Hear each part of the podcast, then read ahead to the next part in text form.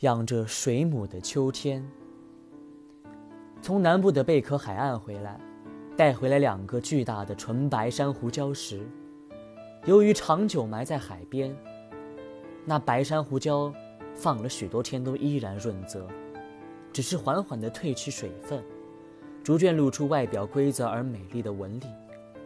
但是我也同时发现了，失去了水分的珊瑚礁，仿佛逐渐失去了生命的机能。连色泽也没有之前那样灿烂光亮。当然，我手里的珊瑚礁，不知道在多少年前就已经死亡。由于长期濡染海浪的关系，使它好像含蕴了海的生命，不曾死去。为了让珊瑚礁不能失去色泽和生机，我们把它放进一个巨大的玻璃箱里。那玻璃箱原是孩子养水族的工具。在鱼类死亡后，已经空放了许久。我把箱子注满水，并在上面点了一只明亮的灯。在水与灯的照耀下，珊瑚礁似乎重新觉醒了，恢复了我在海边出现时那样不可正视的逼人的白色。虽然没有海浪和潮声，但它的饱满圆润，如同在海边一样。我时常坐在玻璃箱旁。看着这两块在海边极其平凡的礁石，它们虽然平凡，但是要找到纯白不含一丝杂质、圆的没有半点缺陷的珊瑚礁也不容易。这种白色的珊瑚礁，原是来自深海的生物，在它死亡后被强劲的海浪冲到岸上来。刚上岸的时候，它是不规则的，要经过千百年的冲刷。才能使它的外表被完全磨平，呈现出白玉一般的质地。圆润的白色珊瑚礁形成的过程，本身就带着一些不可思议的神秘气息，异于时空的联想。在深海里许多许多年，在海浪里被推送许多许多年，站在沙岸上许多许多年，然后才被我捡拾。如果我们从不会见。再过许多许多年，它就会粉碎成为海岸上铺满的白色细沙了。面对海的事物，时空是不能计算的。一粒贝沙壳的形成，有时都要有万年以上的时间。因此，我们看待海的事物，包括海的本身、海流、海浪、礁石、贝壳、珊瑚。乃至海边的一粒沙，重要的不是它经历过多少时间，而是能否在其中听到一些海的消息。海的消息，是的，就像我坐在珊瑚礁的前面，止息了一切心灵的纷扰，就听到了从最细微处涌动的海潮音，像是我在海岸边旅行时所听见的一般，海的信息。是不论我们离开海边多久，都是那样亲近而辽远，细微而又巨大，深刻而又永久。有一个从海岸迁去到都市的老人告诉我，从海岸来的人，在临终的时候，转身面向故乡的海，最后一刻听见的潮声，与他出生时听见的海潮音，是完全一样的。所以。从海边来到都市的人们，死时都面朝着海，脸上带着一种似有似无、似笑非笑的茫茫神情。那种表情就像是黄昏的最后时刻，海上所迷离的雾气啊。老人这样下着结论。我边听着老人的话，就起了迷思。一个出生的婴儿，我们顺着他的啼声往前追索。不管他往什么方向哭，最后是不是都到了海边呢？那个林中的老人，我们顺着他的眼睛往前推去，不管他躺卧在什么方向，最后是不是都到了海岸呢？我们是住在七山八海、互相交围的世界，所以此岸就是彼岸，彼岸就是此岸。都市汹涌的人群是潮水的一种变奏，人潮中迷茫的眼睛，何尝不是海岸上的沙呢？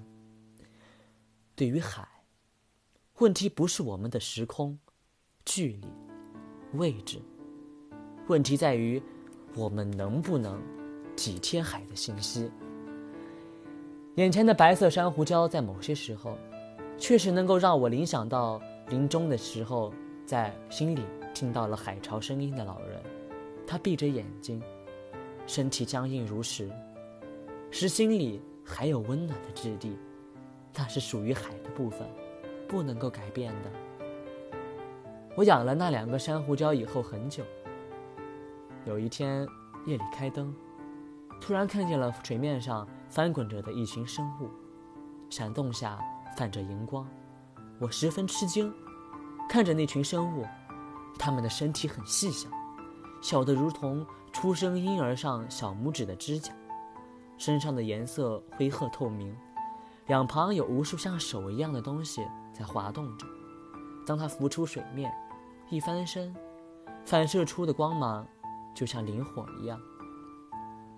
它的身体形状也像一片指甲，但也像一把伞，背后还有细微至不可辨认的黑点。有一天来了一位懂生物的朋友，他大叫一声：“啊，这是水母吗？”我们坐着研究了半天，才得出了这样的结论：水母是由体腔壁排卵，卵子孵化后为胚，就会附着在海上的物体，像礁石一类。过一段时间从胚中横裂分离，就会生出水母。一个胚分裂后，就会形成一群水母。我从海岸携回的白色珊瑚礁，原来就是有水母胚胎的附着。到水箱后，才分出了一群大小水母。这已经是最合理的推论了。不，朋友带着疑惑的表情说：“理论上，水母在淡水，尤其是自来水出生，一定会立刻死亡，不会活这么久的。”我们同时把目光移向在水里欢乐游动的水母，它们已经活了几十天，应该还会继续活下去。朋友说，有一点似乎可以解释这个奇怪的现象：有些科学家在水中生孩子，小孩生下来就会自然就会游泳；反过来说，水母在淡水中生活也不是不可能。水母没有给我任何回声，但我唯一能够确信的，就是那些水母临终的最后一刻，一定能够听见海的潮声。虽然它们出生时并未听见。后来水母死了，我经历了一段时间的忧伤，就像是海边的渔民遇到了东北季风。我指着水箱对我的朋友们说：“在这个水箱里，我曾经养了一群水母，养了一整个秋天。竟然没有一个人肯相信，因为水箱早就空了，只剩下了两块失去海色的珊瑚礁。当朋友说骗鬼，这个时候，我才真正从隐秘的忧伤中醒来。我突然。”想到了带我去贝壳海滩的朋友，他说，主要是去见识见识整个海滩布满贝壳沙的情景，捡贝壳还是小事。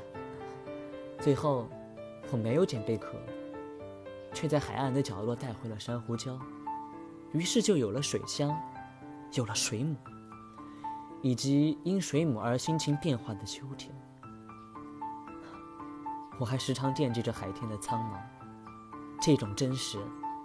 其实是时间偶遇的缘故，因缘故能使我们相遇，也能使我们离散。只要我们足够明净，相遇时就能够互相听见星海的消息。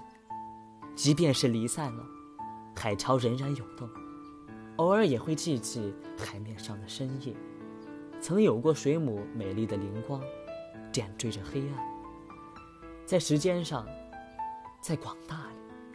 在黑暗中，在忧伤的深处，在冷漠之际，我们若能时而真挚的对望一眼，知道心里还有温暖的质地，也就足够了。